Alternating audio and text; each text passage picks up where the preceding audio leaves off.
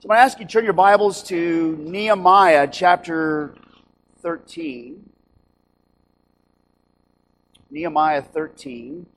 As we finish up our series in Nehemiah, I have enjoyed the Dickens out of this series. I don't know about anybody else, but I have loved it. Okay, Dickens, you know, like Charles Dickens or I don't know. I actually want to start in the end of chapter 12. I'm going to start at the end of chapter 12 because I think that last few verses of chapter 12 and the first few verses of chapter 13 actually go together in a time frame, a specific time frame I'll talk about, and then I'll summarize throughout. We'll actually read all the way through 13:7. I'll summarize the things and then read the last few verses in Nehemiah 13. So, out of reverence for God's word as it is read, please join me in standing.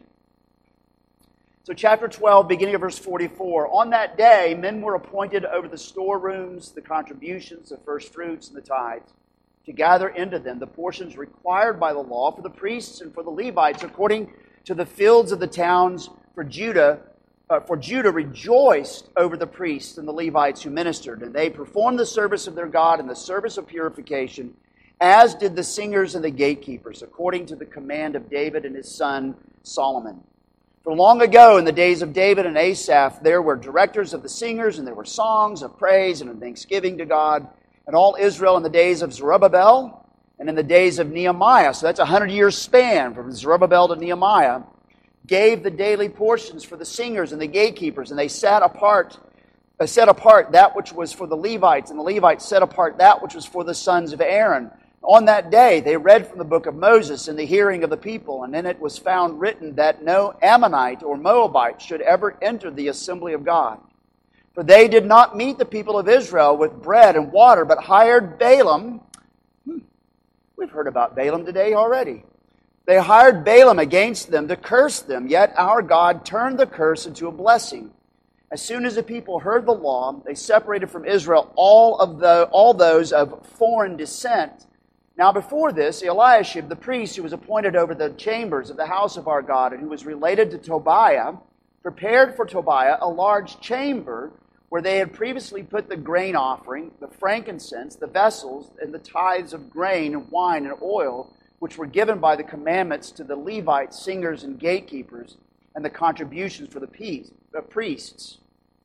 While this was taking place, I was not in Jerusalem for in the 32nd year of Artaxerxes, king of Babylon, I went to the king, and after some time I asked leave of the king and came to Jerusalem, and then discovered the evil that Eliashib had done for Tobiah, preparing for him a chamber in the courts of the house of God.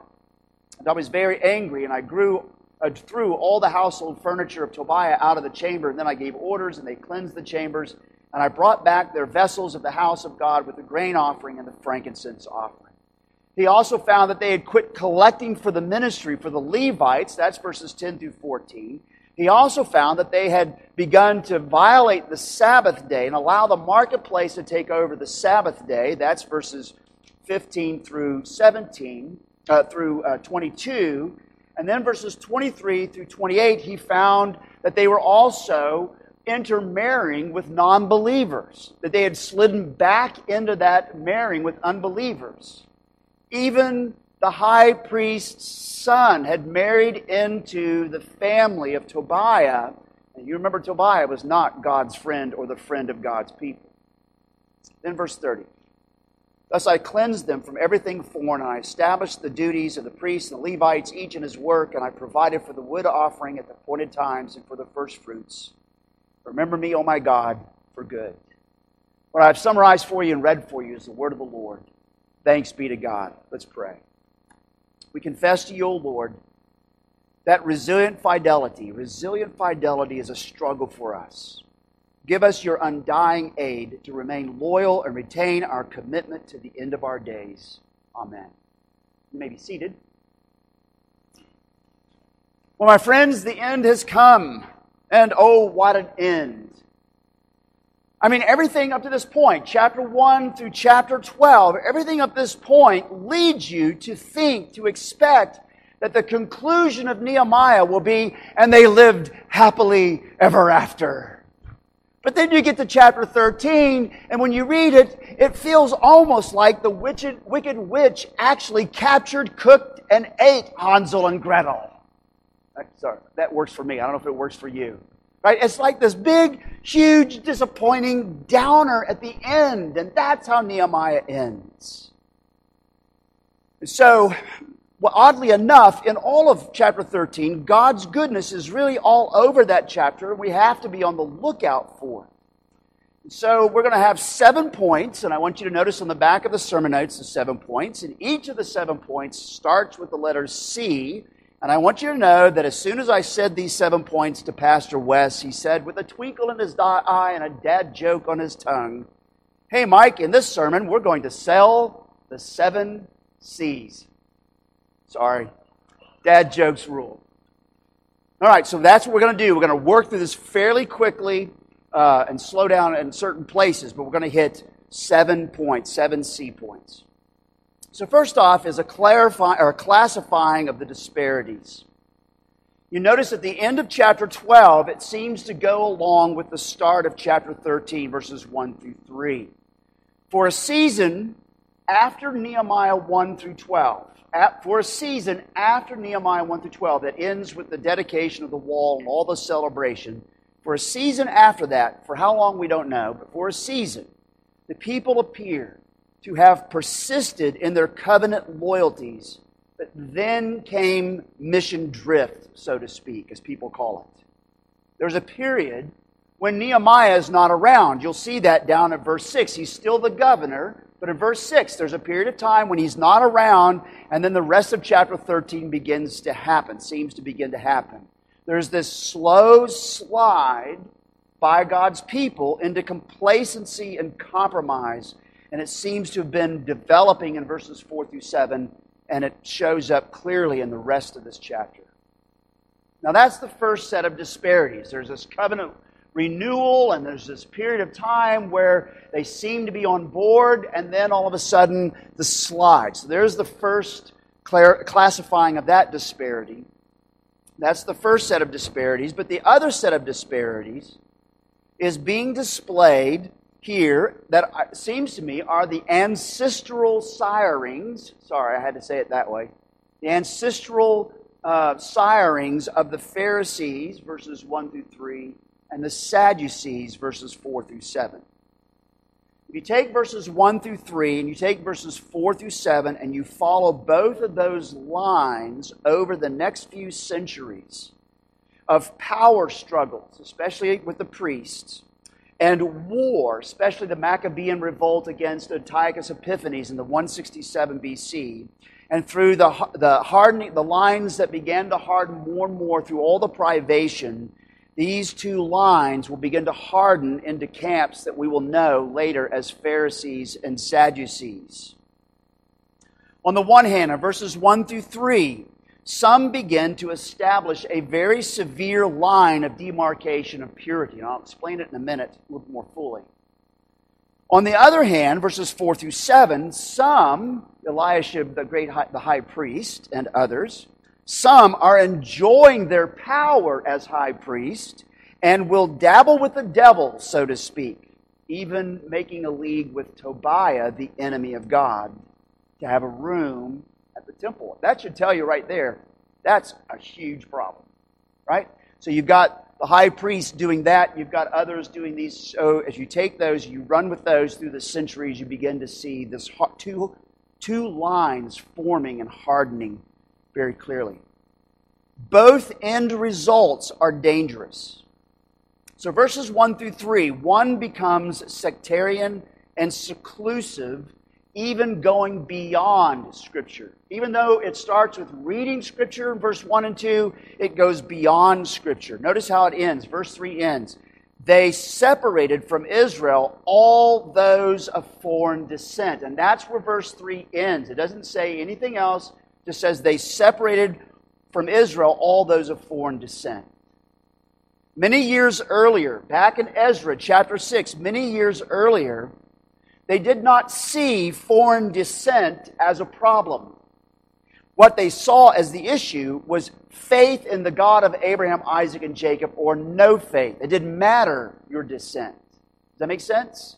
So here's how it goes in uh, Ezra chapter 6, verses um, 20 and 21. So they slaughtered the Passover lamb for all the returned exiles, for their fellow priests, and for themselves. It was eaten by the people of Israel who had returned from exile, and also by everyone who had joined them and separated himself from the uncleanness of the peoples of the land to worship Yahweh, the God of Israel. Are you picking up what I'm putting down here?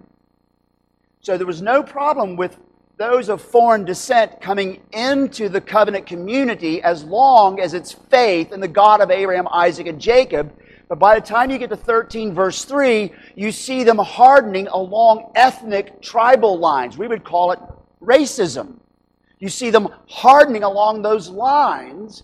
And that then, if you take that for the next few centuries, you can see where this ends up with the Pharisees, who will have nothing to do with the Gentiles, not even go eat in their houses lest they become unclean etc. Does that make sense? The other, verses 4 through 7, turns out to be dangerous also because remaining in power, Eliashib is all about power. That's why he is in cahoots with Tobiah. Tobiah is the head mafia leader in the, in the vicinity. And so he is in cahoots with him because he wants to have power, keep power, maintain power.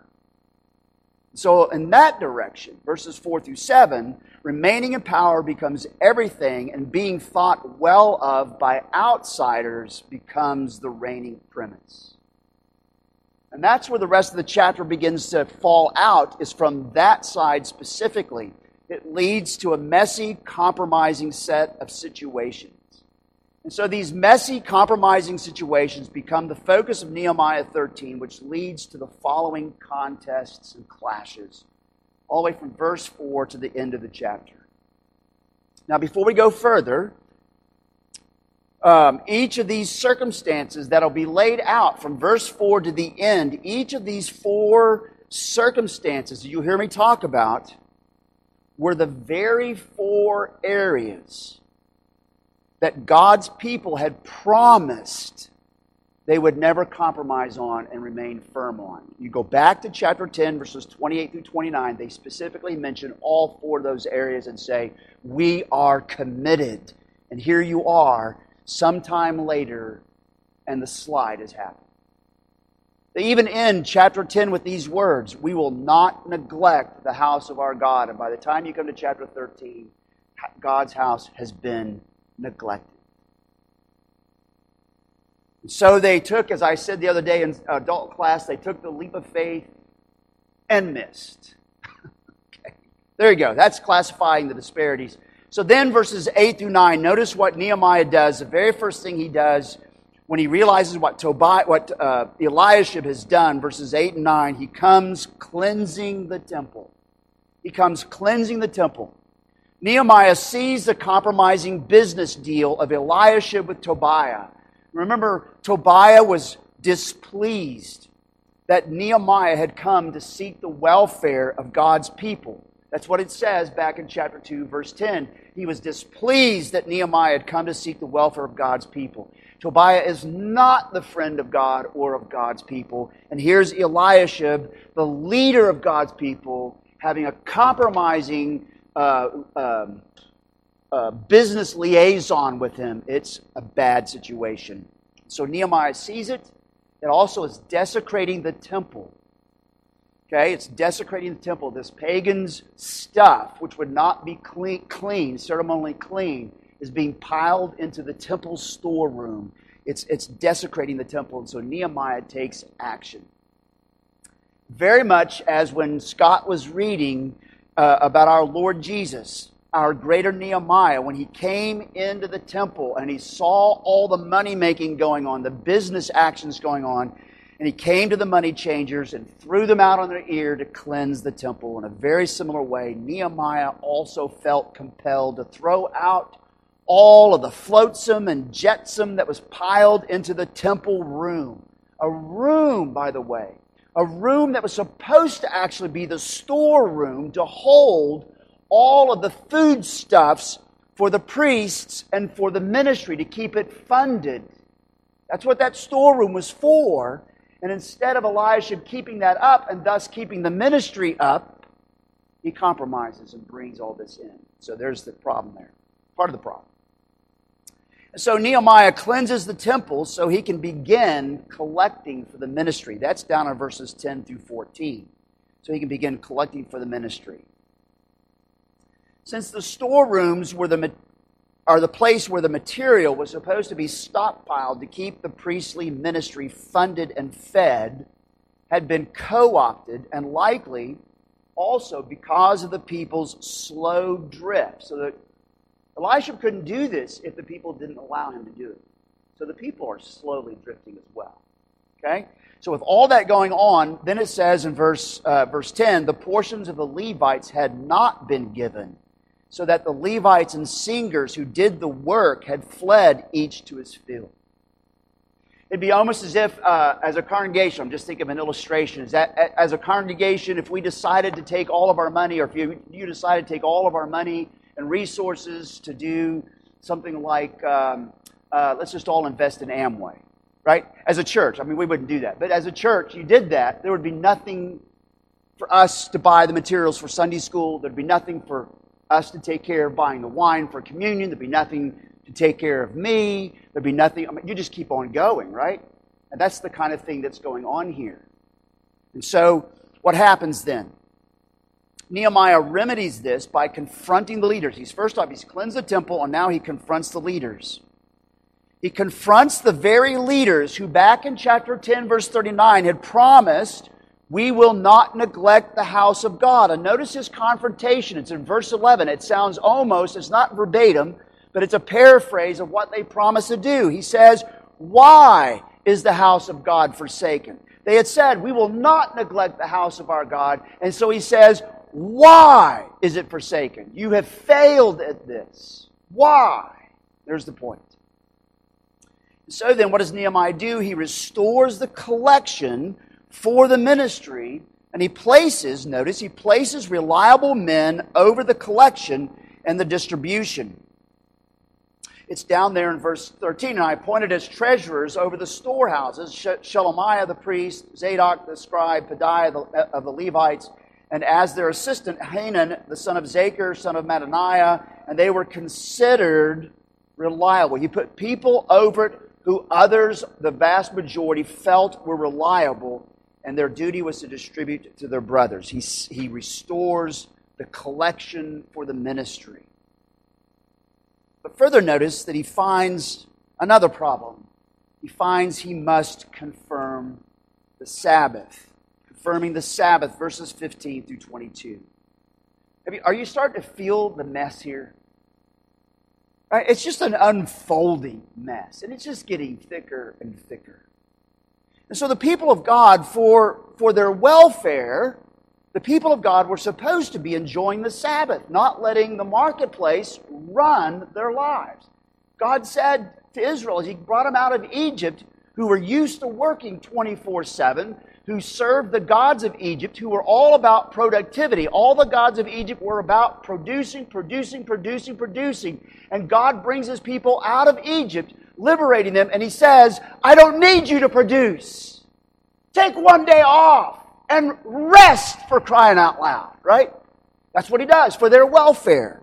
And so, uh, the people of God, for their welfare, were supposed to be enjoying the Sabbath, but something happened slowly some of the people of God, it appears to me, began to think that their welfare really lay in the marketplace. Therefore, they began to allow commerce on the Sabbath. I find it interesting that only the Tyrians are mentioned, and so I assume, I'm assuming, this is just an assumption, that possibly it was a slowly encroaching thought went something like this. Well, those Tyrians, they're pagans through and through, and they're going to be working on the Sabbath anyways, so let them bring in goods and set up a marketplace. which then begins to gradually cheapen the value of the Sabbath in the hearts of God's people. And before you know it, voila! God's people slide into working and becoming trapped in the grind. Nehemiah is shocked. He's aghast.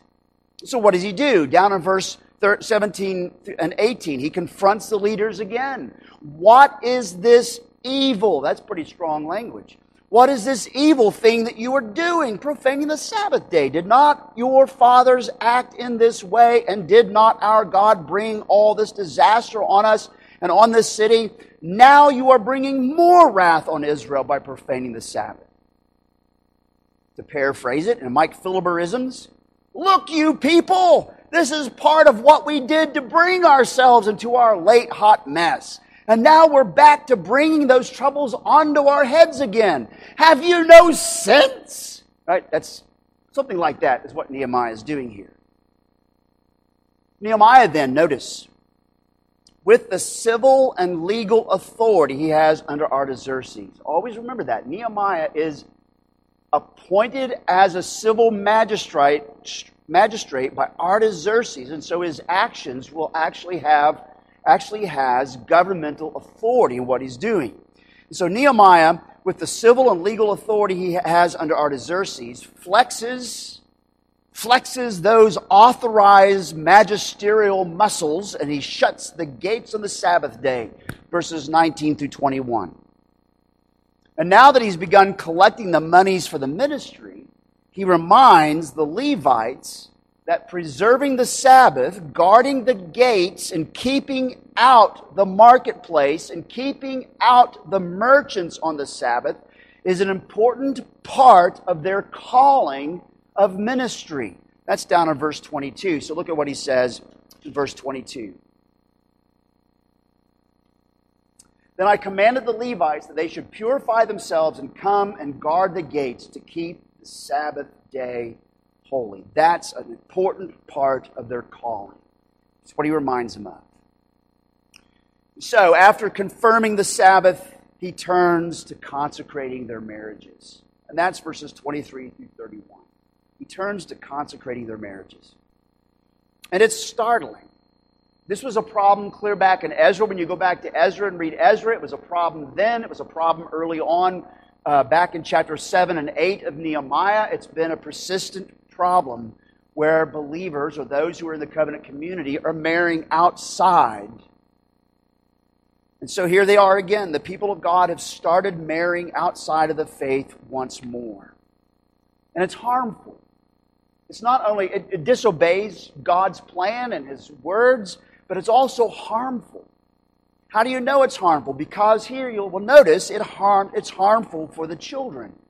Sorry, I know that some people like to use that for political leverage, you know. Well, think of the children. But here it is, literally. It's harmful for the children.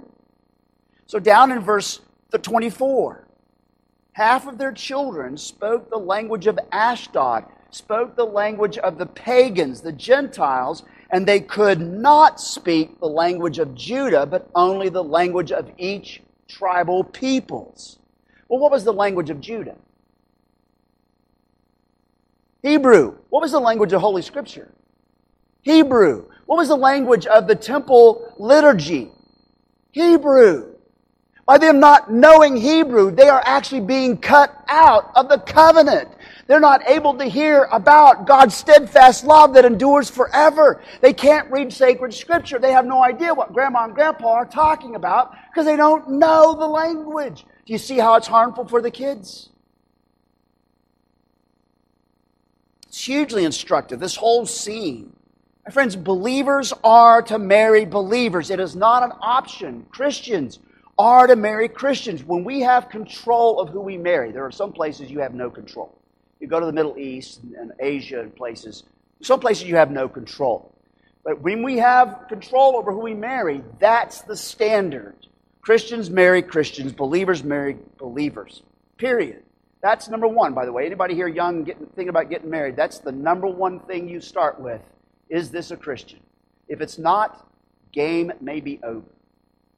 Okay? Doesn't mean that it's necessarily over if they become Christians, but that's number one. Okay? And here you have it again. the impact, if you don't do that, if you don't have Christians marrying Christians, the impact um, will normally show up in your children. Half of the children could not understand Hebrew, which means they couldn't understand God's temple worship, which means they also could not understand sacred scripture, which was in Hebrew. Nehemiah is incensed. And so he begins to do physical things that jar us as good Americans, but remember, Nehemiah is a civil magistrate in the Middle East, in the ancient era of the Middle East. And so, in his legal and appointed role as magistrate, he takes action administering corporal, corporal punishment, not capital punishment, but corporal punishment, physical punishment. Do you remember some years ago, the American, the young American that was, I think it was in Singapore or someplace or wherever it was, yeah. And Americans were aghast that they, he got caned. But that's how they administered justice. And it was legitimate in their situation. It's the same thing with what Nehemiah is doing. It was exactly what he could do as a magistrate, and he did do it. These are not the actions. Nehemiah's actions are not the actions of a vigilante. They are not the actions of a lone citizen. They are the actions of a civil magistrate who, in that day, had the authority and the power to do what Nehemiah did when he grabbed hair and yanked it and all the other things he did physically to some of these people. I say that because at some point you're going to have somebody you're reading to or you're talking to, and they'll say, You know, I saw that Nehemiah was pulling hair and all that over people marrying outside the faith. That just seems so, I mean, just so intolerant. And you need to remember, he was a magistrate. And in that season, he did what a magistrate was allowed and command, actually authorized to do. Does that make sense? It's actually something of an apologetic when people start to tell you that the Bible's full of things. Anyways, let's move on. Uh, there are, these are, as I already said, these are not the actions of a, of, a, of a single citizen, they're the actions of a civil magistrate.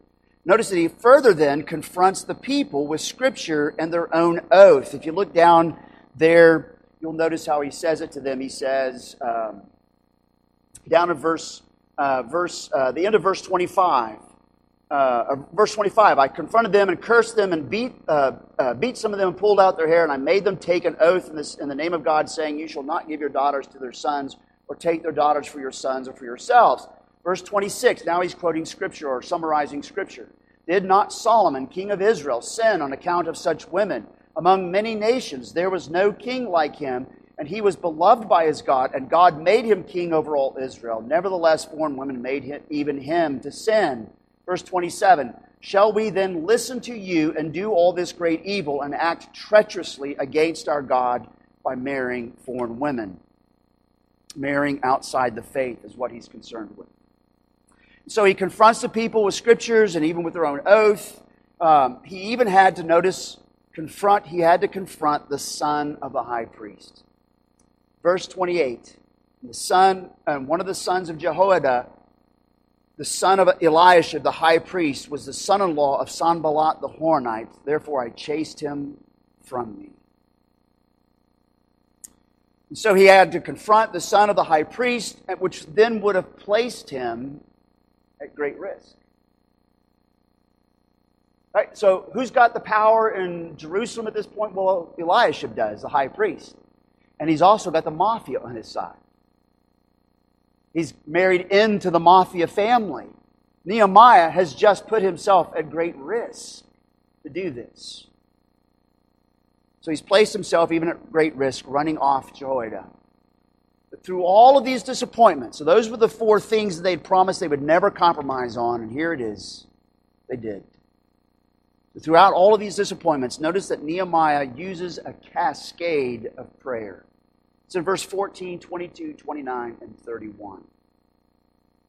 Very much like the opening chapters of Nehemiah, Nehemiah once more records how he prayed throughout all of these discouragements and disappointments. So I'm going to just run through them very quickly. After collecting monies for the ministry, he prays, Remember me, O my God, concerning this and do not wipe out my good deeds that I have done for the house of my God and for his service. Verse 14. After confirming the Sabbath, he prays, Remember this also in my favor, O my God, and spare me according to the greatness. Spare me. Hmm. He knows that he is under threat. Spare me according to the greatness of your steadfast love. Verse 22. Casting away Jehoiada the priest, the son of the high priest, for violating the beauty of marriage by not only marrying an unbeliever, but also marrying the daughter of the enemy of God's people, Nehemiah prays in verse 29 Remember them, O my God, because they have desecrated the priesthood and the covenant of the priesthood and the Levites. He's praying about the reigning family, right? And he says, Remember them because they have desecrated it.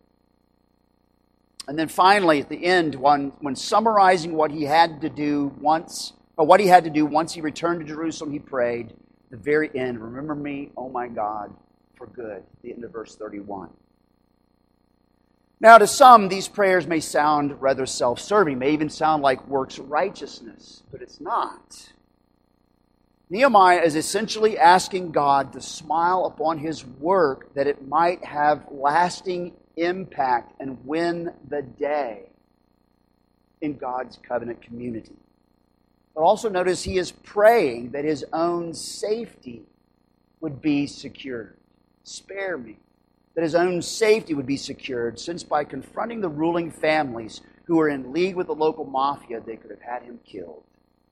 Nehemiah took great risks and he prayed rich prayers. Nehemiah took great risks and prayed rich prayers. So, concluding thoughts. We come to the end. Nehemiah, Nehemiah chronicles uh, so much that's positive, chapters 1 through 12, with all of the rebuilding after a hot mess to seek the welfare of God's people, and then Nehemiah ends on a downer. It ends with career and ministry failure. Think of that. And you have to ask the question why? I'm going to tell you, first off, I appreciate the note that Nehemiah ends on. You may think I'm sick. I am sick, but that's beside the point. I appreciate the dark note that it, it ends on. Why? Because many ministry programs that are out there right now, been out there for years, different ones, always present and almost only present the glitzy and the glamorous. You do our program, you will be a megachurch. You do our program, and you will have complete success. That's how they present it, and that's all they present. They only show the success side of their project. And then there are calls for revival and reformation that often swell up from ministers and people who seem to think that revival and reformation is a cure all to what ails us.